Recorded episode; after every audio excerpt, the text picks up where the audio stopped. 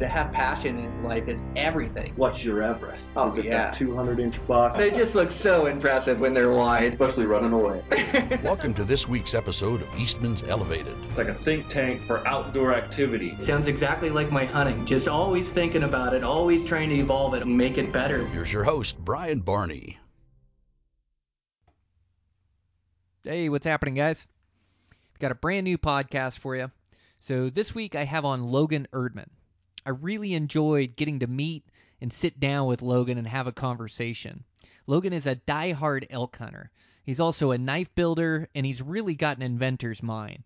Uh, he's got a, a bunch of great ideas of things that have helped him in his bow hunting, both multi-purpose items and um, oh, we get into wind checkers again. That's been a uh, a hot topic here on the podcast lately, but he's just got a bunch of great ideas. It was a great conversation that I really enjoyed, and I know you guys are going to enjoy it too. I want to thank our sponsor for the show, Zamberlan Boots. Zamberlan builds the highest quality boots available. I'm so impressed and amazed by these boots. Uh, they have actually brought me back to using a hiking boot. Uh, as you guys know, I love to hunt in tennis shoes and have for the last handful of years. And Zamberlan offers a pair of those too. Uh, they offer a pair of 103 Hike Lite RRs. And what these are is they're uh, water resistant, but they're just a burlier tennis shoe. I use mine for an entire year for work, for hunting. I even run in the wintertime in them. Uh, I just absolutely love them, and they've held up to all the abuse I put them through. Uh, in fact, I'm about ready to wear out the bottoms on my first set. Uh, so they make great tennis shoes. They also make that lightweight hiker. Uh, it's a low height boot, and I believe these boots really help propel you down the trail. They help in side hilling fatigue and calf fatigue, and so I like wearing these on my big mountain hunts. Uh, the boots I'm using are the Zamberlan 320 Trail Lite GTXs. Uh, just a great boot. Um, I've had them for over a year. They're still waterproof, which is just amazing to me. I'm used to the waterproofing on boots wearing out in about a month, so to actually have dry feet is amazing. so uh, I love Zamberlan. I love everything they stand for, and really appreciate their support on the podcast. If you guys are in the market for a new set of boots, make sure to check out Zamberlan. I also want to thank Eastman's. Uh, Eastman's has supported this podcast from the very beginning. Uh, they support me on all my ventures. Uh, I've got a fly fishing specific podcast, Eastman's Flycast, that they support. Um, and, and they've just been a great company to work for. So make sure to check out everything we have going on at Eastman's. Check out Eastman's Bow Hunting Journal, Eastman's Hunting Journal. Uh, we just had a new episode come out at Eastman's Bow Hunting Journal. I was able to write this article about finding next level bucks. Uh, it's a great article. I'm really happy at the way it came out in the spread, the look of uh, the way they they uh, put the pictures in with with the text. Uh, just give them, they make me look really good, better than I am. So thanks to those guys for that. But check out the magazines. Check out our internet research tool, Tag Hub. Uh, make sure to check out our internet TV show. You can find that at Eastman's Hunting TV and um, you can see the newest episodes that have come out. We just released a couple episodes that I did a while back an elk hunt and then a high country mule deer hunt, I believe in Wyoming. So, some great hunts. They're going to continue to release some of my past hunts and some of my new hunts on there, so be on the lookout for that. And with that, just getting these podcasts ready to roll. Uh, by the time this comes out, I'll, I'll have been elk hunting for a week. Uh, super excited to cut these legs loose and go chase some bulls. Um, doesn't get any more thrilling or any more exciting than hunting elk during the rut. So I wanted to make sure to get out these elk hunting podcasts during elk season um, to give you guys some good information coming in. Uh, hope you guys are having some good elk hunting and getting into some good action. It's just the absolute funnest time of the year. Uh, so make sure you're enjoying your time in the field, your time in the woods, and the entire process and uh, hope you guys find some success this season. Uh, with that, let's get into this podcast. Logan Erdman, this is Eastman's Elevated. I'm your host, Brian Barney. Here we go.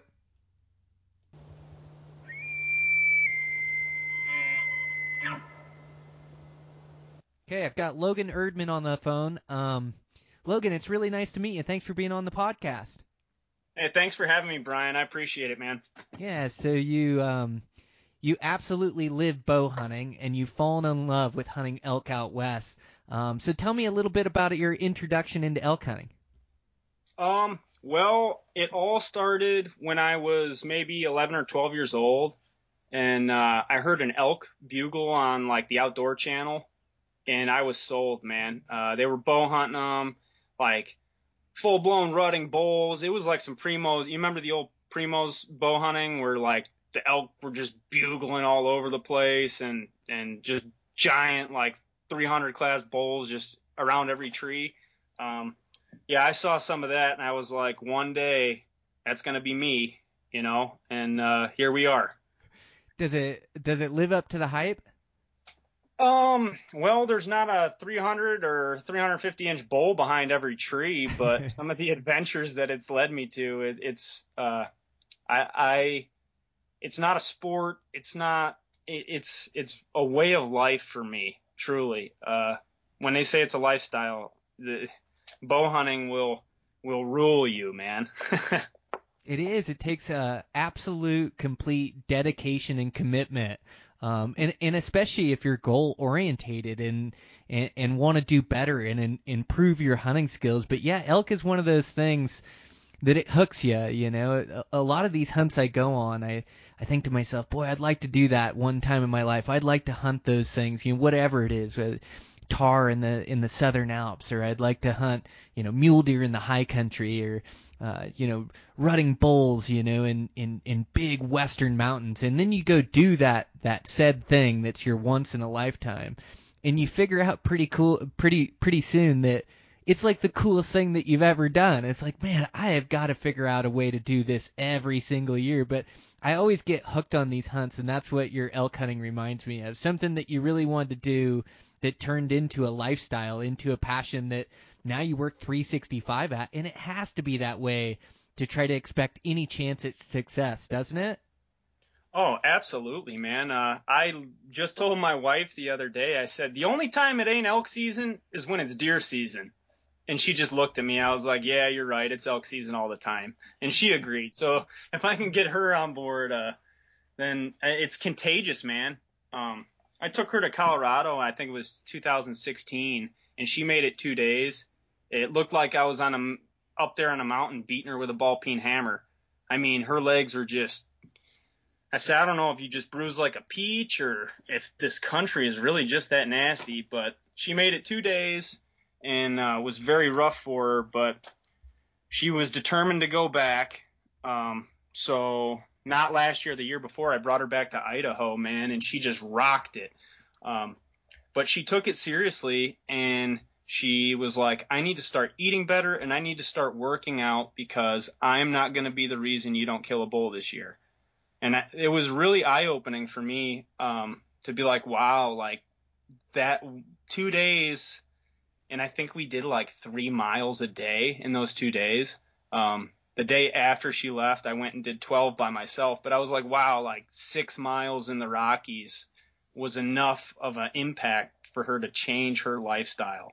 Like, and it changed my lifestyle too. She started cooking all this healthy food, and uh, I was questioning her big time. um, it's it's uh it's it's what it takes. Like uh, the the mountains will humble anyone.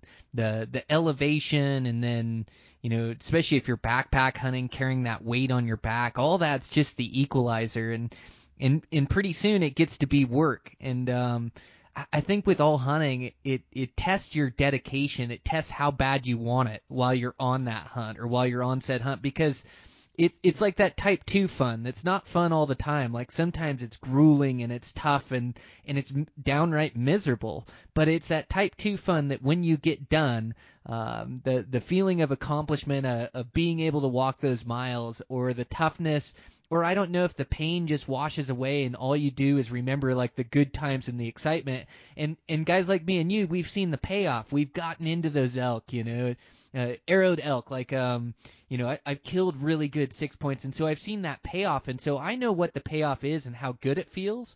And so for me, I'll walk barefoot through broken glass to get there. It's like whatever it takes. Miles elevation, it doesn't matter. You know, the next mountain, it doesn't matter.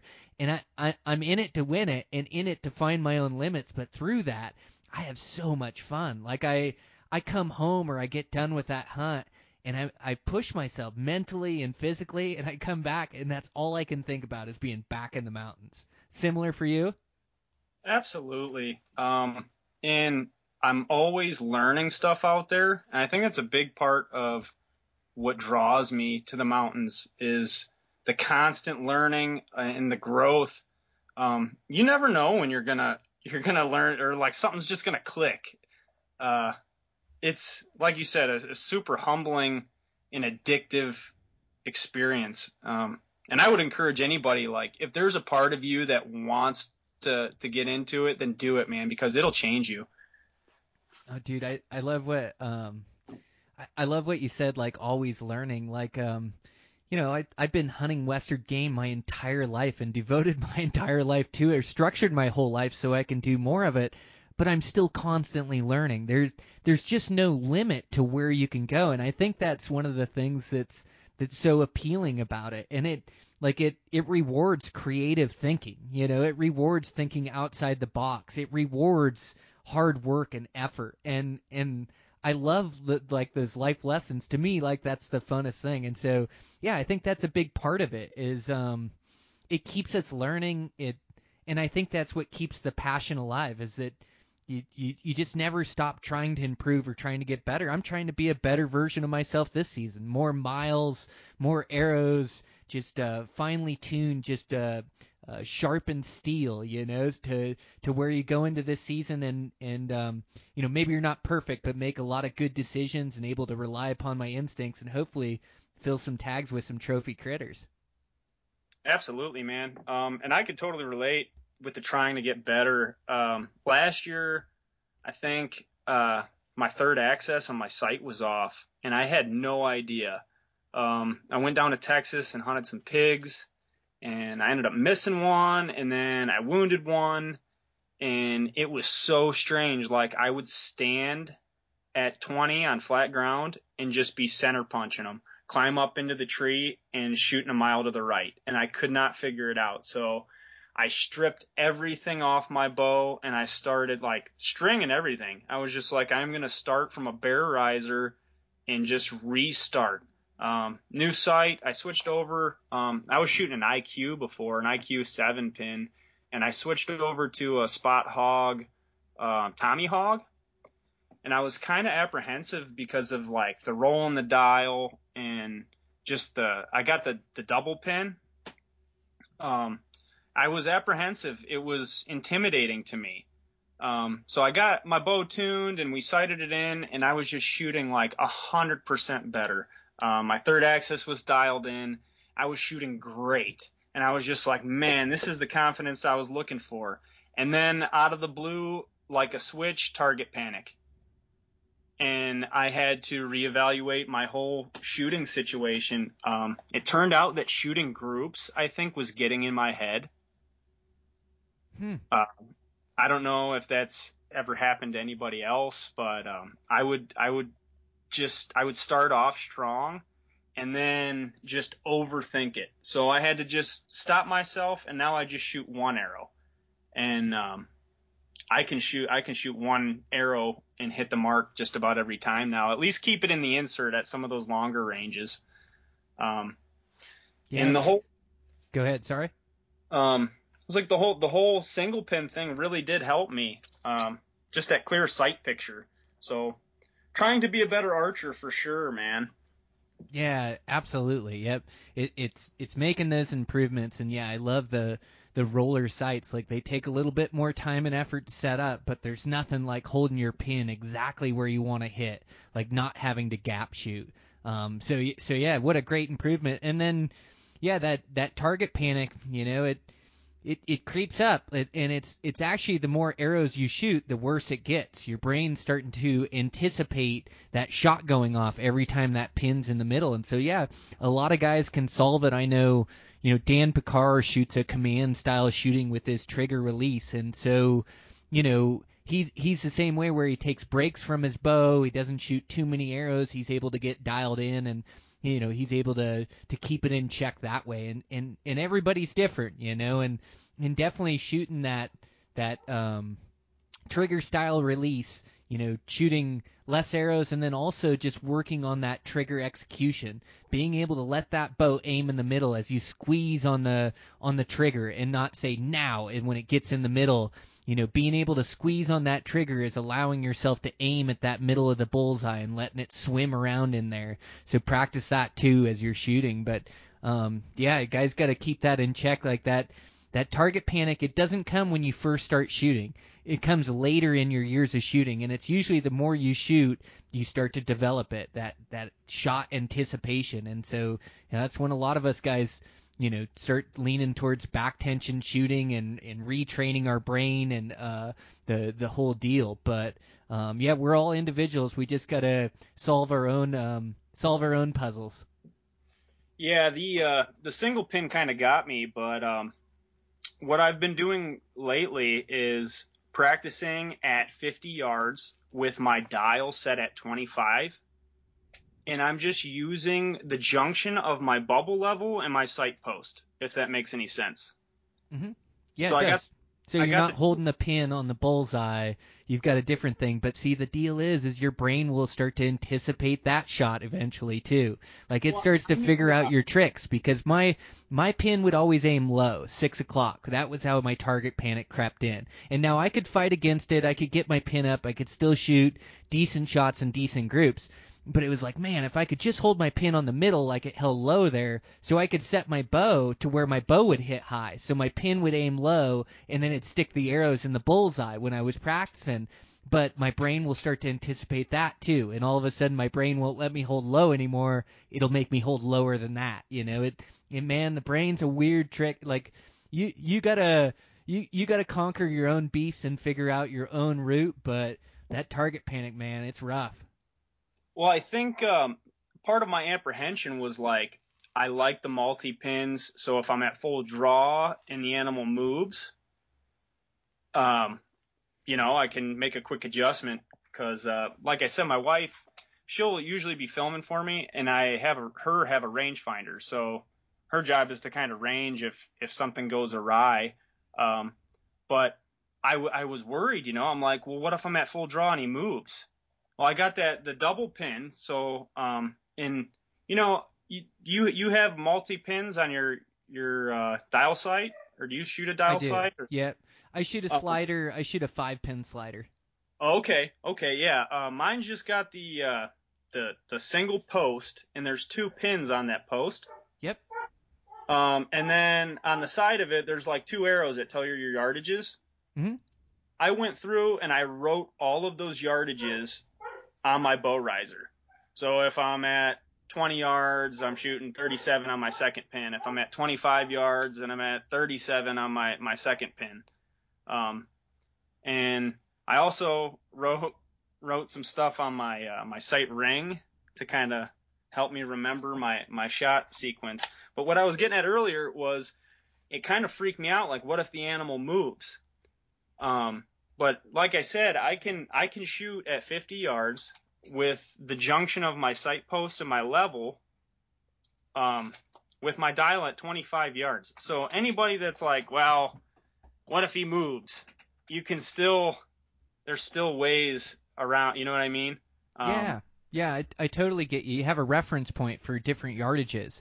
I see what you're saying is when you're rolled up, then you've got, you know, a 50 yard spot you can aim or that second pin. And so you've got a reference. I think that's one of the advantages of like a multi pin slider. And I've always said that is, you know, then when you're dialed, you know, for like for me for a five pin slider, I've got 20 through 60 if I need it quick, which usually I like to dial. But wherever I dial, I've got a reference a 10 yards above that, you know, and so like like to be able to say, okay, he went five yards.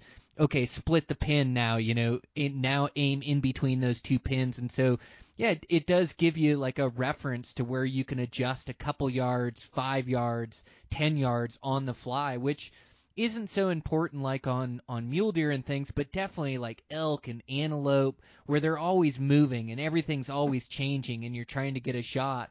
Uh, you know, it can definitely be advantageous. The the argument against it for just a single pin, and, and maybe yours is this way where you get to take advantage of all of the above. Uh, but the advantage that I've seen from a single pin is this is the argument my buddy uh, Dan Hevern makes is he says, yes, you have a reference point, but he says the majority of the animals I shoot at, you know, I'm going to dial their yardage. And he says, sure, I can tell two, three yards and hold a little high or hold a little low. And, and his point of view is that everything is centered, so he gets more consistent shooting out of it because his peep is centered, his sight housing is centered, and then his single pin is centered. So me, my five pins, you know, my my slider pin is not centered in in my sight housing. If this makes any sense. So he says center, center, center. He shoots better groups and more accurate, and he'd rather have his bow set up that way just because he shoots it better than to have like a three pin slider or a five pin slider where it's not exactly centered. Makes sense. Right, absolutely. And uh, I think that just goes to like everything in bow hunting and archery is just some give and take. You know, I think everything, uh, especially now, everybody's just up and up their game with with technology and improvements and uh, like some of the range finders and and stuff is just like it's mind blowing the stuff coming out nowadays. But it's it's a give and take. So um, I don't know. You probably just have to play with it and dial it to the way that you hunt. You know, I think application is everything. Oh yeah. No, you're spot on. I like that. Give and take. Um, yeah, and and also personal preference. Um, you know, it's like looking at looking at tents. So, you know, sure, the lightest weight thing you can, uh, the lightest weight shelter you can get is a bivy sack, you know. But a bivy sack, it sucks to sleep in. It sucks to ride out rainstorms in. It sucks for, for mosquitoes. Can't breathe in that thing. You get condensation. so you give up comfort for weight. But then you can go to a four pound tent that's a double wall design that uh, self sets up. It can set in the wind, but you have to give up that weight for this durability or for this this bomb proof shelter for the space, you know. Or you come in somewhere in between, like uh, what I like to use, like a bivy tent, a pound and a half, maybe a pound and three quarters by the time I get my stakes in there. Sets up with a trekking pole, can ride out storms, but you know the the walls can get flapping around a little bit. It's not the tightest setup. You know, like every you set it up with a trekking pole and your own stakes. So every time you know, kind of the the the skill is the the setup a lot has to do with your skill and also the place you're setting it up at. And usually it's not a flat spot; it's on a hillside. But you're so right with archery, with backpacking, with whatever it is. It's give and take, and it's personal preference. And you said it at the best at the beginning of the conversation, where you said. Uh, uh, building confidence in it. And no matter what your weapon, no matter what your process, no matter how you go about it, you, you, you know, as as long as you have confidence in that weapon and confidence in your ability, critters are gonna die. Oh, for sure. Yeah, confidence kills, man. Um, confidence. That's why. Um, I don't know. It's it's something like, yeah, can I go out in a pair of Chuck Taylors and and kill some deer or kill some elk? Yeah, but I'm probably not as confident in myself if I'm you know, wearing Chuck Taylors versus like my my Crispi Nevadas or, or whatever your preferred boot is. Like it can be something as simple as that that kind of get your confidence built up. Um, yeah, confidence kills, man. It's important key. Uh, if you're questioning something, probably work on it.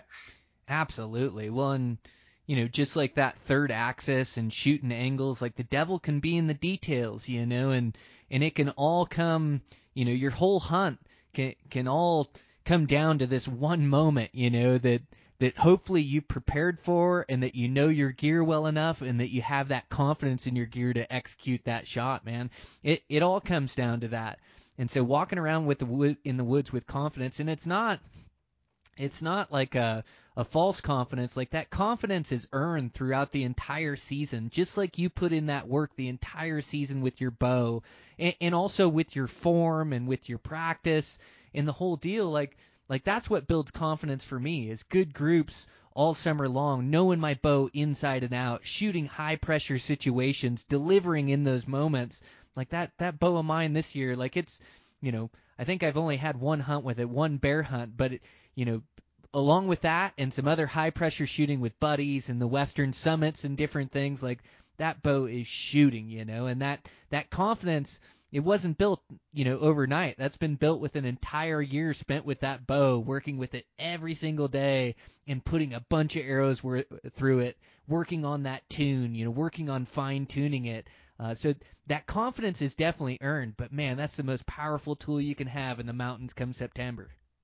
Absolutely. And um, yeah, I don't now. Like I was just up on my roof the other day because that third axis. I I was like, man, if I'd have just practiced like I was hunting, which was from a tree stand, um, I would have known something was up. So now um, I'm moving the targets around the yard, uh, different distances, different angles, and uh, like I said, I was up there on my roof. I mean, if you're gonna shoot from your roof, be careful. Um, but yeah, definitely. Um, practice, practice everything, man. It it really helps your confidence. Oh yeah, you got a muley tag coming up this year, and those muleys uh, you know, they're like it's it's par for the course to be shooting on a 30 or 40 degree slope. That third axis is is so important. And so you hear people say it and you hear people talk about it. It's one of those things that's kind of tough to explain on a podcast, uh, but it has to do with the level of your sight. And as you tilt down, your the level of your sight, the way you hold your bow, it's no longer level, and so you can't your bow. And usually, right-handed archers tend to miss to the right and to actually adjust like I know my third axis and maybe it's just my grip and my bow setup and I've been doing it so long like I I know that I have to crank my sight all the way to the left and so it's like tilting my sight all the way to the left before I sight in my bow and that's usually where my third axis is good. And you can do it a couple different ways. So if you hang a, a, a, like a bolt from a string, that string will be totally level, and then you can draw your bow, relax, and then aim down and kind of aim down at a 30, 40 degree slope, and still trying to line up your sights on those strings. And if if you're 20 and you're 60 sight, or like you, you have that whole level sight bar that you have in yours, that whole level sight bar should be on that string, both when you first draw back and when you tilt down. So that's a good way to test it. But for me, like I always have to proof it. I got to go shoot 40 degree slopes and I got to go shoot it at a, a target and make sure it's hitting center. But that's a super important step for me. And dude, I think I learned like the same hard lesson at like hunting muleys and um I, I can't remember. You know, it's been 13, 15 years ago, but I remember having a season where it was like I had missed a buck left or or I'd missed a buck right, and it was like I you know, it, I couldn't make sense of it until the next year when I was really learning about my third axis and out there on angles and I shot my bow and saw that my third axis was shooting way to the right and it was like, oh man, like a light bulb went off. Like you were saying earlier, like that's why I hit right. It was my third axis. Like, um, so it's so important those details and, and these summer months are the months to get this stuff dialed in, just so when it comes down to season, like every successful hunt will come down to making a shot, you know, and so you just want to prepare yourself as good as you can, shooting with your pack on, shooting like most of my shots come from my knees as well. Do you shoot a lot from your knees? Um, depending on the, the, the situation, yeah, I practice all the time from from my knees, from sitting down, because uh, I live in Ohio. We'll do some some ground blind hunting, so we'll have chairs out there. So um, after that whole situation, um, I practice everything. If I if I even think you know I, it's going to be a possibility of making a shot like that, I mean I'll um, there's a local archery range up the road from me, and um, I went there with a buddy, and we were just making crazy shots like through trees and like having to duck down or squat, and you feel kind of goofy doing it, but it's like hey, you never know. Um, when or where you might have to like kind of squat. I don't. It's it's it's different. So I would recommend that to anybody is to go out there and kind of, you know, put yourself in the position and, and try try some different shots. Yeah, it's so tough to shoot from a sitting position. Just you take away like your whole bottom end, your whole you, you don't realize how much your legs have to do with your aiming of your bow, but it's huge in uh, the, your overall stability. But shooting from sitting or from, um, you know, like those chairs, that's really tough to do. Yeah, I um even drawing your bow. If you sit flat on your butt trying to draw your bow, it feels like it's about doubled in weight. Man, yeah, I don't I don't shoot from my butt. Mine's always from my knees is where I get. But I I practice like that uh the wide stance, like sitting on my on my feet and then also being able to raise up and just like you said like that those 3D courses are so good to to like challenge your shooting ability but also like that squatting down. Like sometimes there's a branch in your way where you have to squat down or squat over and and even being on a steep hillside, it's you know, shoot so much level ground or I live in a level spot, you know, and so like shooting on uneven ground, uh, you know what surprises me is um the uneven ground you're footing, but have you ever drawn back on a steep slope and you've got your I've got my bow so far angled over, like it feels weird leaning away from the hillside. Like I draw back and I look at my level and my level's way off and I can hardly trust it. I have to move my bow about a foot to get it level. Have you ever had that happen? Oh, absolutely. Especially when all the trees are growing funny and it just, it's not right. You know what I mean? Because you want to line up with your natural surroundings almost. Yeah, so your, when you're like, your subconscious almost makes you line up to what's around you. exactly. So then you bring it back to level and you're like, man, this just does not feel right. yeah, I've done that on quite a few critters, but I've learned to really trust my level. But yeah, man, all that stuff pays dividends. Shooting with the pack on another one is like um in my wintertime hunts. Um took me a long long time or some hard lessons learned that that shooting in the win- I do a lot of like rut muley hunts and um, late season hunts where it gets cold. Anything more than a sweatshirt on me, and I'll hit my arm with my string, and my shot will go low. So I had to learn that lesson the hard way. That any jackets I wear, I've always got to have an arm sleeve or or a um, uh, you know, arm sleeve or I'm trying to remember what those things are called. That you Arm put a, guard? Yeah, there you go. An arm guard, or I, so I have like four or five of those things. I've got them stashed in my truck, in my pack, in my because I know late season if I don't have an arm guard, my shot will hit my sleeve and go low.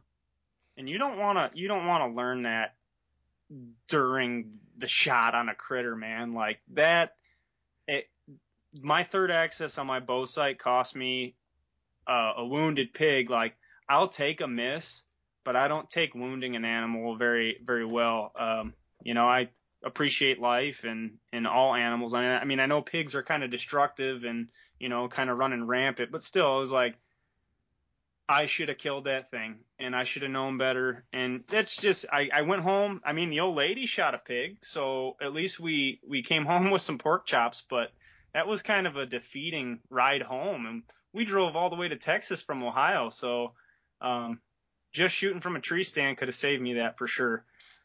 Oh man, yeah. That um you know, we pride ourselves on making those quick efficient kills and making good shots.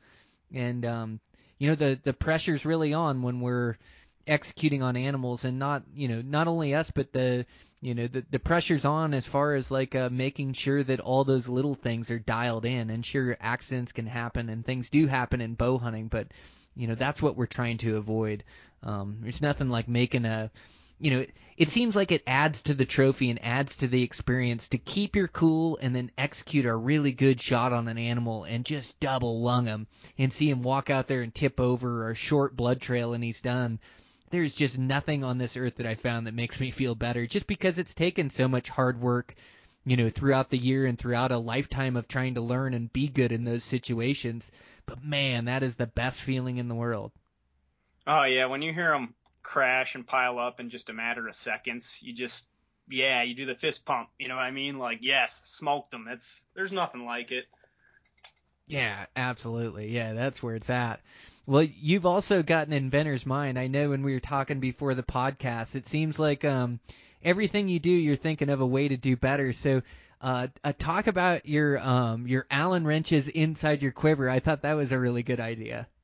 Oh yeah. Um. So years ago, out on a mountain, uh, something popped loose, and I needed an Allen key that I ended up packing in, but I left in camp. So um, the quiver kit was born, man. Uh, I shoot foam in my quiver. I don't know if you if you shoot foam. Some people don't. They say it like dulls your broadheads and and whatnot, but uh, I like the foam in my quiver, and I'll pop it out, and I will put every Allen key that I need in there. You can kind of like whittle a little hole out or like a little pocket for it up in there. Um, and it holds it pretty tight to where it's not going to rattle around or, or make noise or be annoying. You know, you won't even know it's there until you need it. Um, so yeah, you can put spare broadhead blades. You can do all kinds of stuff with the foam in your quiver. Um, yeah, I, I like that. Um, you'll always have it with you as long as you have your bow. So, and that's kind of an important part. Man, it's smart. I've gone back and forth on Allen keys. Um, it it seems like uh, you know, and I I usually carry some in my bino harness and have them with me all the time, and those bino harnesses are sure handy for carrying things as well. Um, just because I always know I'm gonna have it, so I keep my tags in there and things, and keep my Allens in there. But yeah, I thought that was a good idea with the quiver because you could also put some string loop material in there. You could put like some some rest cable. Like I've had rock pikas chew chew through my rest cable on a hunt before, you know. And so Man. that little like backcountry repair kit is sometimes just a lifesaver, you know. And um, I I like to always have one big enough too. It takes a really big size, but my stabilizers.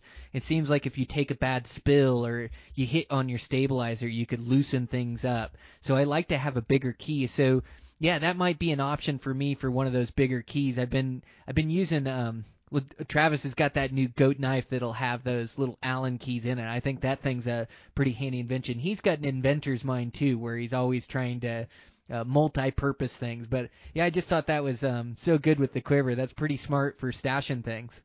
Yeah, those. Um, I'm gonna have to probably get one of those goat knives. I'm rocking a Havalon right now, um, with actually a blade that I made on the side. Um, but those replaceable blades, uh, that goat's titanium, isn't it? Yeah, it um, I believe so. Yep. So super lightweight, and you got all the options to carry stuff. Yeah, that dude nailed it on that one. And uh, replaceable blades, man, especially like you get into grizzly country. Who's got time to be sharpening? sharpening a knife, you know? Oh man, that was a game changer for me. Those replaceable blade knives, just the whole butchering process, they just stay so sharp and there's nothing like an elk hide to dull a knife. You I remember back in the olden days, you used to have to carry two knives and a sharpening stone and the whole deal. Like it was a whole process and you'd have to start, stop and sharpen your knife halfway through. But yeah, now you just pop those things off and go and man, it'll cut that elk hide and dull up and put a new blade on it and go for it. But yeah, I mean, even you know, elk are really big animals, but gosh, I can have one broke down in an hour, hour and a half with one of those replaceable blade knives, and I do everything. I skin them. I mean, I quarter them, and then I bone it off the quarters. Um, yeah, tenderloins. I do that. I I take the head off, and and those elk heads or those elk spines are so thick. Um, but I can get the entire head off with a Havalon, or you know, with a replaceable blade knife. It's just wild. Absolutely. Um, yeah, I I carry a Havalon, um, and I, I like to carry. Uh, just goes back to that personal preference thing we talked about. Uh, I like to carry a little fixed blade um, as the muscle, you know. And I've actually had to like grab a stick and baton it through things, and I was like, man, I'm glad I actually carry a, a fixed blade because I don't think the the replaceable blade would have held up to being beaten through whatever it was. yeah, for sure. Yeah. Um, yeah, and you can definitely break some blades with those things. I've gotten to where I can really use that edge to my advantage and get through about every anything I have to get through. But yeah, there are places where that standard knife, um, you know, just being a little bit tougher is is way better, like getting out elk ivories and stuff like that. Oh yeah, where you gotta like pry and and wiggle and and all that stuff, you know. Speaking of knives, um, man, you you sure got a talent for building knives. So that's how I found you um, on Instagram. Um, you build custom knives on there. How'd you get into that? Um, well, hunting is expensive, so I needed a, a like a side job. Really. Good for you. Um, and actually, uh, my buddy Michael was helping me out with some elk hunting stuff, and I was just like, man, like you were too good to me. I don't know how to repay you. Um, but right behind my workbench was an anvil and a forge and you know I had hammers so I asked him I'm like you know, how about as a thank you gift, I, I hammer you out a blade? And he's like, you make knives? I was like, no. but I did. And, uh, then it was born, man. It, it, was born. I've been, I've been hooked ever since. And, um, I've learned a lot and I've made a, a lot of great friends, um, through it. And I don't know, knives are really cool, man. Uh, I think that's probably a tool that most people use on a daily basis. Oh, the coolest! And there's there's so many different knives out there. If you know, from like a, a small hunting knife, you know, to to bigger fillet knives, to you know, there's so much that you can do. So walk me through the process. Like I know you've got really creative with it. Like you use a bunch of different materials for your handles. Um, uh, uh, woolly mammoth teeth, uh, elk ivory, different types of wood, and then walk me through the blade as well. Um, do do you craft all your blades? Yeah, um, right out on my patio behind my house, I kind of got a little blacksmith shop going. Um, so that that steel that your knife is, is pattern welded steel or Damascus, people call it, and uh, it's just it's two different types of materials forge welded together, and then you keep upping the layer count and upping the layer count, and uh, when you end up hammering out a knife and getting it ground and polished, you dip it in an acid and it reveals that contrast. So that pattern you're seeing is just two different types of materials squished together. wow, dude, that's incredible. So it's not like a painted on finish, like that's where all the work came in. Oh yeah, no, that like the there's so um you go to my Instagram page and check it out. What, what's your Instagram? Listening, uh, it's kill elk underscore forge. Um, yeah, and there's there's some some work on there. Um, but the layers that you see, there's like a contrast. So there's like a black layer and a shiny layer. Um, those are actually through and through two completely different types of material. And um, yeah, that's not just like a paint job or or anything like that. That's the steel um, revealing what it actually did when I squished it all together. Wow, I didn't know that. Yeah, that's wild. So so okay. that's the uh, Damascus. Uh, say it again for me. What is it? Damascus. Damascus steel, and yeah. and that's like um, that's toted at at some of the highest quality blades, right? Um, yeah, there's there's some really awesome, talented, just super incredible knife makers out there, and uh, those blades can get really expensive. I try to keep my costs down as much as possible. Um, and I use the best knife steel that money can buy. Uh, it's from New Jersey Steel Baron. So anybody that's familiar with New Jersey Steel Baron knows that like their 1095 is just like he prides himself in his 1095, and it's just the best steel on earth is what it's sold as. So um, good materials and yeah, man, like you said, the handles and, and everything. It's just I try to use the best materials that I can get and just like I'm not trying to get rich, you know. I like seeing people enjoy the the art and like wow like i can't believe you made this and like i'm gonna have this forever and i'm gonna give it to my my kid and they're gonna give it to their kid. And it's just like that's worth it. Like all the sweat and blood and tears and me suffering in front of the hot forge when it's 90 degrees and 100% humidity in here in here ohio can get rough but it, it's just it makes it worth it. So Oh man, that's some good heat training for that early season mule deer hunt. right now, I'm getting ready for Nevada, where everything in my mind is heat training. I'm running the hot, hottest part of the days and the the steamer. So yeah, being next to that that fire in that hundred percent humidity. Oh my gosh, I can't imagine.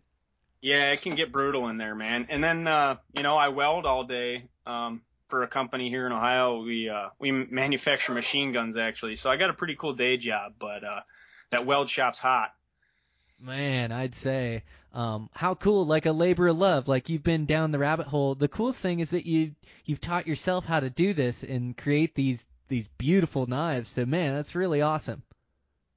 Yeah, knives are uh, knives are cool, man. So I'm uh, I I'm kind of a nerd about like gear and stuff like that. So and when I love something, man, I I just get totally wrapped up in it, totally immersed in it, and it's just uh, I'm having fun and uh, it seems like people, um, I think they're enjoying them. Nobody's complained yet. Nobody's broke anything or told me how terrible they were. So I, I think everybody's enjoying them. Oh, dude, But, they're uh, beautiful. They're an absolute work of art. Yeah, from the blade to the handle to the function. Uh, yeah, you're creating some really high end, top quality knives. So yeah, good on you, man. And it's like it, anything that you love to do or have passion for, like it, it, it usually comes out good in the end, doesn't it? It's like uh, it, it, it just seems that way. If you really have passion and interest in things, it comes out right. Absolutely, man. Um, it helps me for sure. If if my heart's not in it, then you're not gonna get a hundred percent out of me. And like, I don't know. That's why um, I love elk hunting so much, and and just spend so much time. I think uh, I think my wife hates onX Maps because I'm like I'm addicted to e scouting. Yeah, Uh, well, it's a way we can pay our dues when it's not season. We can be studying up. I know I have a bunch of good hunts, and I'm just constantly looking over those maps, trying to memorize those mountain ranges and mark vantage points and plan hikes. And it seems like the work is just never done. It seems like uh, uh, you, you can you can put uh, uh, hundreds of hours into it, and it, that just pays off come season. You know, you just know that place uh, inside and out like the back of your hand. Uh, that's that's really cool. You got some big hunts coming up this year, right? Yeah, absolutely. Um, yeah, onX or uh, base maps or whatever, just e-scouting in general is a game changer. Uh, I started hunting in Colorado, and I had nothing. I had nobody. Um, I didn't own a GPS. I I just kind of wung it. You know what I mean? It was going off landmarks like, oh yeah, there's a little patch of aspens or a boulder field, and once I get to that, I know I'm gonna get in them. You know. Um, but yeah, I got uh I finally drew my mule deer tag for Colorado this year. Uh so this is the first time I'm I'm hunting muleys. I'm really excited about it. Um I don't know that much about mule deer hunting because I've kind of become an elk nut and just totally obsessed with elk and chasing elk. Uh so this is I'm really looking forward to. it. I mean, who doesn't want to kill or chase big mule deer bucks in the high country, you know? Yeah, right. All of us. Um, yeah, that's where it's at. But you're you're going to a spot where you've you've elk hunted before and you've glassed up higher in these basins and seen muleys consistently, right? Yeah, every time I've been in this basin, uh, I've seen deer, and somebody told me while I was out there, they're like, when you find those deer, they're going to be there year after year. And then that guy told me, the same guy told me, I don't know if this holds true. Maybe you can you can say if this is this is real or not. Um, he said, if you want to kill a mule deer buck, go sheep hunting. Yep, that And I- sounds about right. I think he was referring to like the bigger, like nastier, steeper, rocky, just not like get up in there. And, uh, that's where I used to see these bucks. So hopefully, and I think the last time I was there was 2014. So I'm hoping not too much has changed. Yeah, well, it seems like um, you know, things are changing in the Muley Woods, but it seems like historic places that are good, you know, usually stay good, and and places where you find bachelor herds of bucks hanging out, um, you know, you can usually count on bucks being there year after year. So you you, you can't always count on the biggest one being there, but yeah, if you've been seeing muleys in there, um, you know. You, you can probably count that there's going to be some around there, and and he's exactly right. That that mule deer hunting, it's why I fell in love with it. It's the country that it takes you to. It takes you to the most extreme country in the lower 48. You know, it takes you to that to that steep up where sheep and goats live. So man, those those alpine basins, mule deer need places to feed, so they don't you know just live in the rocks, but they do bed in the rocks and bed in some steep country and and live in that just rough, ru- rugged country. So dude, you're gonna have a blast. It's it's like a different style of hunting than elk. Elk is hunted real aggressively, and um, mule deer are, are hunted a little bit more patiently and methodically. Like you, I hunt them aggressive as far as getting plays and making stocks on them, but the plays are are way slowed down and and and way more methodical and like the hands of a clock. Everything is really slow, you know, and it can be slow on elk as you're getting into them too. Um, but but I think you'll really like like the contrast. Like they're both just awesome western hunts that you know if I had to pick one or the other, um, I, well, I don't think you could make me pick. I definitely love both of them, but um, yeah, you're just gonna enjoy the different styles and a different hunt out west. It's a different experience, a different experience for a different species, you know, and and through that, that'll make you a better overall hunter and a better elk hunter. Yeah, I'm looking forward to it, man. It's um, it's kind of to be different for me. I I bought a like one of those little Thermarest butt pads so I can just sit in glass. I'm not used to that, you know. It's it's normally like go and like just covering ground and, and trying to find something, but um, I think I'm gonna just pop a squat at first light and just start glassing, man. Yeah. So usually when I hunt elk, it's more of a mobile vantage point where you really get in and you're covering country and you're glassing every opening, maybe working a ridge line, looking down in. And yeah, muleys are a touch different where you really try to find the master vantage point that shows off the most country or the best country. And and then yeah, you you sit down and you you live and die behind your binos mule deer are a little bit tougher to glass than elk. You know, elk seem to stick out with their bleach blonde bodies, uh, but those gray mule deer with those gray coats on them, they look exactly like a rock. And sometimes these deer can be two, three hundred yards down below you in an opening, and and you miss them. They like you really have to glass everything close in front of you. You know, work your way out, really glass country. But then you know, if you're not seeing bucks first or last light, they're not there. You just got to move on so I think you'll enjoy that. Like you end up mountaineering a lot of country and working a lot of ridge lines and putting on a lot of miles just trying to get to new basins. So um, it's got that same you know western extreme hunting makeup. It's it's just a touch different. So you're really gonna enjoy it. Yeah, I uh, I haven't got a chance to get above tree line in probably a few years, and man, I just love the alpine. Um, and the old lady doesn't. So like when I bring her, I kind of have to kind of have to cater to like okay, like I'll compromise a little bit on where we're gonna go on this hike or or whatever. Um, but I'm just I can't wait to get camped way way up top and and do some glass. And so yeah, I got eight days. Um, I'm gonna be hunting by myself in Colorado, and then I'm going to meet my wife at my friend's house in Washington, and we're going to drive up into Idaho and hunt some elk for two weeks. Oh, good for you. You do have a big hunting season plan. You got a mule deer tag and an elk tag. You're going to be all in going for it. Yeah, I bought a uh, I bought a deer tag for Idaho too, just in case. Um, nice. I didn't do that in Colorado because I would be almost positive it would turn into an elk hunt. Yes, so, uh, I know the feeling. Sometimes it's good to only have one tag that you can put your sole focus on, because uh, the those those hunts do tend to morph. You know, uh, what what kills you is it when you when you get into Colorado and you see that giant bull and you didn't buy the elk tag. I know. I me and my buddies were joking about it. I was like, "Yep, three quarters of the way up, there he's gonna be standing." yeah, uh, I've definitely played that game before. I, uh, I remember me and Dan on a deer hunt, and I had I'd killed a buck, and we went to this uh, this other spot we had scouted looking for bucks, and turned up some there, but we just turned up this giant bull, and he was just feeding in the perfect spot that night where we could have killed him. And it was that place had elk tags. It, it was the day and age where the elk tags didn't sell out, and so um, yeah, we went down that night. We drove all the way to Walmart and he picked up an elk tag and then we went and hunted for the next few days. We didn't end up killing that bull, but we had some good opportunities and some close calls. But yeah, that's uh that's kind of the way it is. Um it's like the nature of the beast. Whenever you're hunting um uh, uh, mule deer, you tend to run into elk, and and vice versa. But it is nice just to have one tag, and I know I sure don't regret putting all my effort into a mule deer tag or all my effort into an elk tag. You're just not so scattered, and uh, you, you don't have as many tags to worry about. Yeah, so that was kind of that was kind of the deal with with Colorado, but I, I'm equally looking forward to both hunts. Um, and all my gear's packed up right here. I'm staring at it, man. I can't wait to leave.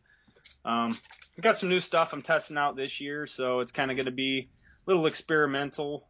Um, I think that's, like I said, I nerd out with gear, and um, I mentioned I hunt with my wife, which is, it's cool, but they say like buy nice or buy twice. it turns out when you hunt with your wife, you have to buy nice and then you have to buy twice. So no, I'm not complaining by any means. She, she's awesome, but uh, it's cool though because I can justify getting new gear and then like handing my old gear down to her, and she doesn't have a problem with it. You know, usually she was jealous the year before. So um, it's gonna be awesome, man. I got my wind floaters ready. I don't know. Um, I highly suggest everybody pick up some wind floaters if you're gonna be hunting in the mountains. Um, it's like a little fuzz ball, and you just pop a little piece off and you let it go, and it'll tell you exactly what that wind's doing as long as that thing's in the air. It's fantastic, man. I don't know how I hunted all these years without them. ah, that's right. I had a a guy on one of the summits that gave me some sort of a seed, and I can't I can't remember what it is for the life of me. If it's a seed or if it's part of a tree, or but it it's a like you say a wind floater instead of a wind checker. So the wind checkers with the smoke are great to tell what the wind's doing right around you, but it's pretty quick. It disappears over the hill, and so that's a new idea for me. Is those those wind floaters um, where something just so lightweight and, and airy that you can let go, but then you can watch go 20, 30, 40 yards. So you're not just testing the air around you, you're testing the air currents where that thing's floating down to. So, man, I bet that thing's like a, a huge advantage in reading wind and telling what the winds are doing. Um, you know, uh, a distance away. Do they do they sell something like that, Logan? Yeah, they're called wind floaters, and uh, I don't know who makes them. Um, I have my can from last year. The labels kind of wore off of it, but when you buy them, you get enough for like the rest of your life. Um, it come, it's like a tiny little can, like a plastic little can, and there's a hole in the top of it. And what I actually ended up doing was I took a foam earplug from my blacksmith shop and I cut the very tip of it off and I stuffed it in that that hole, and then I electrical taped the the earplug tip in that hole. Um, because if they get damp, they don't work so well. And you never know when you're going to get blasted with rain or, or you're, you know, you get wet walking through some brush in the morning dew or, or whatever. Um, but yeah, they're just a big old lump of these little fuzzes, man, and they will tell you exactly what that wind's doing. Um, we we sent some out when it was pretty windy, man, and it was amazing how far. Like I was watching them in the bi- the binos. I was Oh, like, wow. oh, it's still it's still going. We were we were like taking bets on whose little wind floater was gonna go further. You know, it was uh they're incredible pieces, and that you know it was like six or seven dollars for the little can full of them. So that's uh I get excited when I deploy the wind floater. Man, I'm sitting here looking at a bunch of neon yarn and stuff at my fly tying desk as I'm talking to you. I'm sitting right next to it. It's like, ah, I wonder if that would work. But I, like, uh, even the, the, the cottonwood seeds, like those things really blow around around here in the summertime. But yeah, I've got to, I'll get on the internet as soon as I get off this podcast. I've got to have some of those wind floaters. Yeah, that stuff, um, like you say, it just gives you a better understanding of the wind and, and in those mountains, it is like a higher understanding. Like for me, it's not just checking the wind, it's like knowing the wind, like knowing what the directionals are doing and how they're covering the ridge tops and what's a, a dominant wind side and a lee wind side, and then really understanding the thermals and, uh, you know, understanding that they come down when the the mountain hillsides are shaded and that air cools and it drops and it drops through the canyons and and through the the lulls and the the drops in elevation and and moves downhill. And and you know the the flip of the coin is the morning when the sun warms up that valley floor it warms up that air around and it starts to rise those uphill thermals you know? And so like really understanding those and in the mountains and then using a wind checker or a wind floater even better like that's really going to tell you what the winds are doing i bet you let that thing go and when you've got an uphill thermal it just takes off like a balloon up the mountain huh Oh yeah, man, it's incredible. It's incredible. I still carry the the wind checkers, you know, but uh, the combination of them is fantastic. I forget who said it. There, it maybe about Oregon or something. They said if you don't like the wind, move five feet. And it's it's true, man. It, it's really true. You never know. Um, it's kind of like an eddy in a river in some spots, like where you it hits some some structure and then it's kind of swirling back on itself, so you got like a back current the wind will do the same thing. And it's kind of hard to tell with those little puffer bottles when you're in one of those pockets. And sometimes those pockets can work to your advantage. Like you may be able to cut the distance to what you need to get a shot if you know exactly what the wind's doing. But if you're like, ah, well, it's still early and the thermals are coming, you know, sucking down, I'm to wait. you might actually lose an opportunity. So definitely, they don't weigh anything. They're they don't cost anything. Um, I won't leave without them to to go elk hunt or mule deer hunt or anything. Man, all right, I got to get some. Yeah, uh, I really like the way you describe that that wind being like a flowing river around rocks and back eddies. It's so true. Like that's what the wind does. Uh, as it's moving through the mountains, it's like a flowing river everywhere through the mountains, back eddying, blowing on itself. Like a that that's the perfect description. I love that, Logan. Yeah, it's weird, man. Like I've, I'm like, oh, like our wind is terrible, so we got to get around this little knob, and then I get to the top of that little knob, and I'm like, the wind is still terrible. How is this even possible? And it's just a terrain feature, like dictating what the wind does. Even though, you know, by the book, you're like, well, you know, temperature and my crosswind, like, I don't know, sometimes it just does what it wants. it's so true. Sometimes, like, you can make all the sense out of it, what the thermals, what the directionals are doing, and sometimes you just get over there, and that's just not the case. It's like, oh, hell, it's coming out of the east. Like, I didn't even, I didn't even think it was, I didn't even think the wind was blowing that way, but it, it's wild. The, uh, you said it best. The wind does what it wants. Yeah. Um, have you been still using that Windy app that you were talking about? Yes, I have. Yep, I use that Windy app quite a bit. And it's you like it so far, huh? I really like it. Yeah, uh, I think it gives you a really good Could general. you like uh, expand on that a little bit more? Yeah, so that that Windy app, so it's an app you can get on your phone. It's called Windy. It's a red app with a white W in it. And so the Windy app um, they use it like the guys in Hawaii told me about it. So they use it out there for surf a lot and um, uh, for reading their winds as well, uh, mostly for surf and things. But uh, they show me this app, and this app shows you the direction of the wind, and it predicts the future winds for up to like three days in front of you. And it it it shows you the winds, but it also shows you how the winds move through these mountain ranges. So you can look at your exact GPS location and see what the dominant winds. Now, these aren't going to be thermal winds, these are going to be directionals, but these directionals really take over by middle of the day or so and blow hard through the afternoon in these directional winds, it'll show you the way the directional winds are going to move through your mountain. And I just find it to be super accurate. And sometimes they'll predict a, a wind change, and it's spot on. They'll say at 3 o'clock it's going to change from the south to the north. And sure enough, it, it does it. So it gives you wind direction and and also gives you wind speed. And so I really like it. It it it tends to give you a really good general direction of which way the wind's going to be blowing that day in those mountains. Wow. Yeah, I'm definitely gonna be downloading that as soon as we're done on here.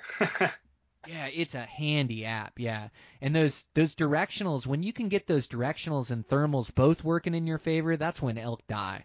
You know, it's like you just get them both working in your in your favor. And I know for elk hunting in Montana, we get a lot of windy conditions, and a lot of times uh, stalking those bulls uh, like that that wind just covers your noise so well. It just lets you get in really close, um, you know, where where they're unaware of your presence. So yeah, man, super handy. So yeah, check it out. Awesome. Yeah, I can't wait. I, I'm super excited about that. Another tool, you know, another tool. Yep, another tool like the. It's like all these facets of hunting that we're learning about, and whether it's stalking or whether it's um, um, you know, whether it's it's learning the winds and a better understanding of the winds. Like all this just goes into our skill set to help us during the fall because during the fall during elk season it's like how many opportunities are we really going to create you know? Hopefully if we're good hunters and um you know we have good instincts a good game plan we've done our e research you know i hope to create five different encounters on on nice six point bulls that i want to shoot or more. But you know five chances boy you really got to get everything right because sometimes those elk are just going to win. Um so you know that that automatically, you know, cuts your chances down to down to two or three legit chances at killing one of those bulls, and it it's all going to come down to those micro decisions you make. Uh, you know, whether to move in, whether to close from a top, whether to to wait for a better wind or hunt them in their feeding features. Like all these micro decisions, they go into whether or not you kill that bull or not. And so, um, yeah, I, I'm definitely ready for my backcountry test. Um, you know, and hopefully get everything right. Oh, challenges, man. Challenges are life. That's what makes life fun is challenging yourself, you know.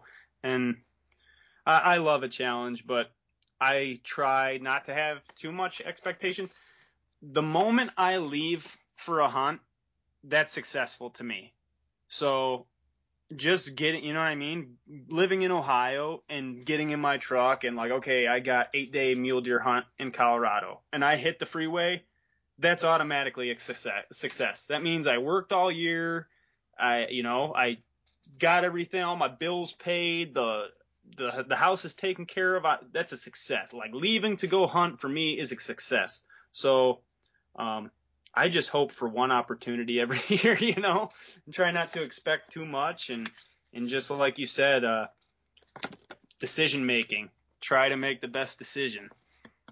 Oh, it's a great way to look at it, Logan. It's the way we all need to look at it. We all are just so fortunate to be able to be out there and, you know, the the fun of this deal, you know, like sure we all want to be kneeling behind a big six point at the end of the season, but really the fun of this deal is the journey, the leaving your house, like going on these big adventures, being in the mountains. Like if you don't enjoy the journey and the process, like you're you're not enjoying the overall experience. So like um you know, I get pretty goal driven uh, in in the mountains at times, you know, but I, I gotta just remember like how lucky I am, in, enjoy like the challenge of it and how tough it is, and really when I look back at hunts, you know, it, it's not that end arrow that I remember. You know, I remember all the tough times and all the the laughs and uh, you know the trials and tribulations that you go through on a a western elk hunt. And so, man, you you just got great perspective, and I need to remind myself of that too, is to just really enjoy this season. And you know, I'm I'm so lucky to be able to have the time and to be able to be in these wild mountains and have like an elk tag in my pocket or a deer tag in my pocket I'm so lucky. I better soak in every minute of it, you know, every free day, every minute, and really embrace it because I've been looking forward to it and dreaming of it all year long. And when I'm finally there, you know, I, I can't be so fixated on the, the end goal. Like, I love being immersed in the challenge, and so that's part of the fun for me is to be hunting elk and trying to solve the puzzle and trying to arrow this six point bull. I love that. Um, I just need to need to love everything about it and appreciate it as I'm in the mountains because it. Uh, I'm pretty fortunate for sure. Absolutely, man. And that's uh I mean it just goes beyond. I mean, look at all the awesome people you got to talk to uh during the summer doing your podcast, during the flycast. Um a lot of this stuff, I don't know. I mean, would it be possible it, had you not been bow hunting? You know, I mean, there's just I, I've learned so much just from your podcast. I can't imagine, you know, out of all the people that you've talked to, it's just hunting is just a life changer, game changer. It's just a lifestyle. I don't know, man. I love it. I can't get enough of it.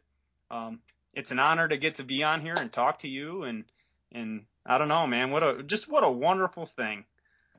Dude, it is a wonderful thing, isn't it? Um, yeah, we uh you just you got a great outlook on it, you know. Um, man, that's exactly it. Um, so fortunate to be able to learn and do this and and meet so many great people and um, yeah, all through uh, uh, bow hunting. You know, first bow when I was 12 years old. I just never thought it'd lead to this and man, I mean, when I finally commit, when I really committed to bow hunting, you know, gosh, the 22 year old me would sure be impressed at, at where I've made it from that, you know, from just shooting a stick and string. So yeah, man, it's, it's been this, this wild ride that I'm so fortunate to be part of. But dude, I'm so glad like I, I got to meet you and have an in-depth conversation. Um, your knife building is so next level and I can tell, I can tell how much you, you love and live the bow hunting lifestyle 365. And um, I can't wait to see what you turn up this season. So you have to come back on after you fill that big muley tag and that Idaho elk tag. Well, hopefully, hopefully there's there's some critters, you know, going in the freezer this year. Uh, we got a pretty big year lined up. Um, you know, Ohio whitetail is always good to us, and probably be hunting Tennessee for some deer, some little tiny deer, and then another pig hunt in Texas. So hopefully there's a bunch of meat in the freezer and uh, hopefully you do awesome this season also, man. I'm really looking forward to seeing what everybody turns up. It's almost that time. I think uh, I leave in like 40 days. that's crazy. Oh, it's so cool, man. It's right around the corner. Yeah, you 40, guys you guys have some nothing. 40 days is nothing, right? Yeah, I think, um, gosh, I think I get started off here uh, August 10th, so I'm I'm at like a 20 day countdown. Whoa, man, yeah, that's awesome. Yeah, getting down to it. Um, but it's so fun meeting like-minded people. Um, so impressed with with your knife building again, man. Um, what beautiful knives you build. Um, man, and and and your bow hunting. I can't wait to see what you do this season. So keep in touch with me, and man, this has been really fun. Absolutely, Brian. Thanks again for having me on, man. Uh, it's awesome. I, I, I love your podcast. It's super educational and, and just fun to listen to. Man, you're the best. Right on. Sounds good, man. We'll talk soon. All right, Brian. Thanks, man.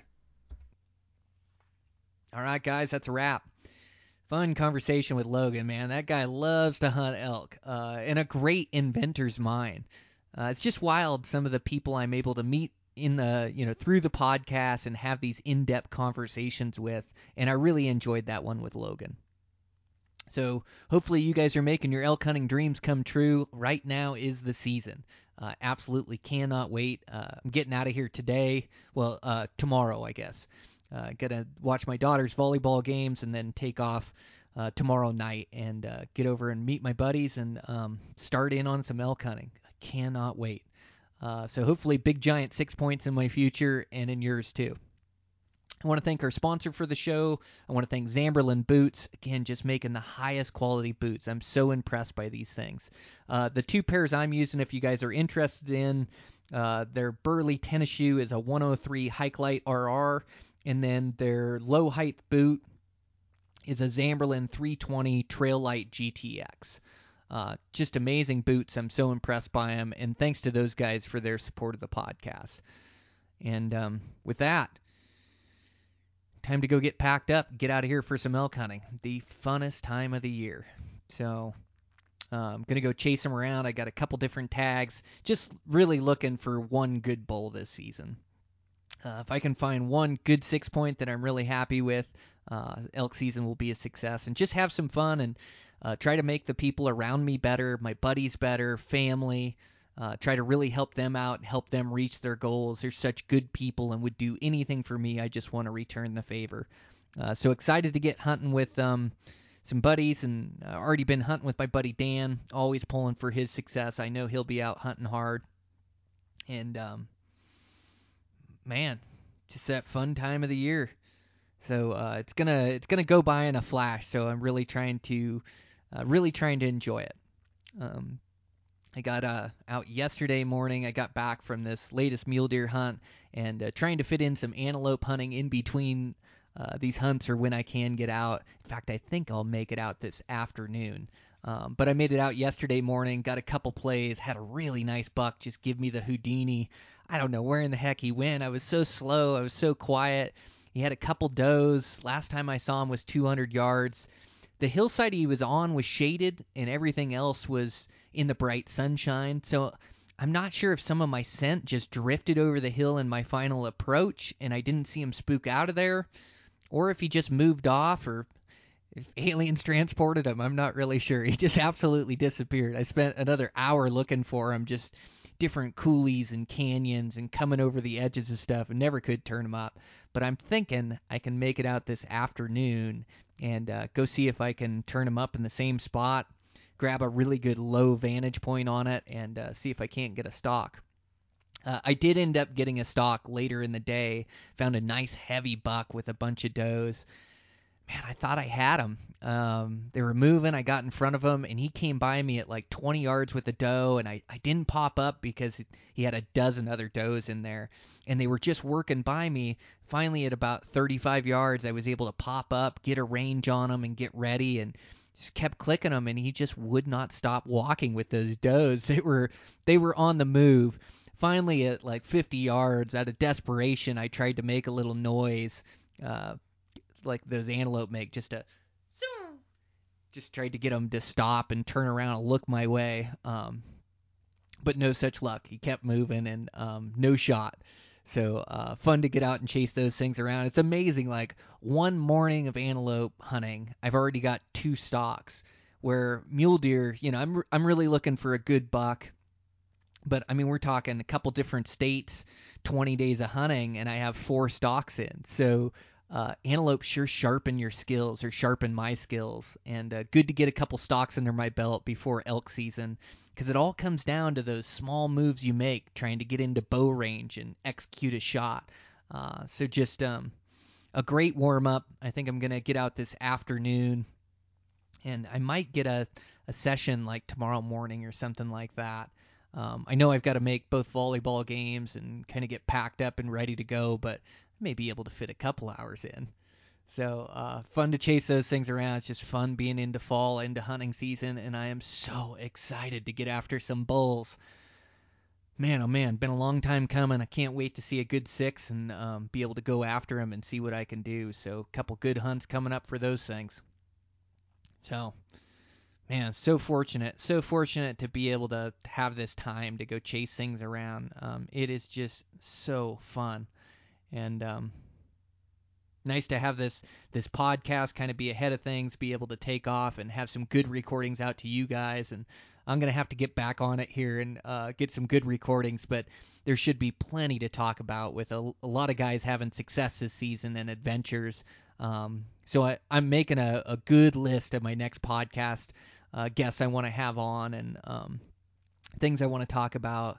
And, and, it's good. It just gives me such renewed vigor for things, you know, to get a break from it and um, be able to go chase my dreams in the mountains. So, uh, having so much fun, so much fun sharing it with you guys. Uh, thanks for recording these solo episodes or all the episodes, really. Um, just appreciate the support. Uh, you guys are the reason this thing goes. So, um, I love doing it. I love backcountry hunting, and um, man, I appreciate you guys and the support of this podcast. So thanks a million, guys. I hope you're out in the mountains uh, chasing your dreams as well. And I'm really enjoying sharing in your success. Uh, keep after it, guys. Um, so fun, and it's going to be over in a blink of the eye. So uh, appreciate you guys. I'll check in with you next week.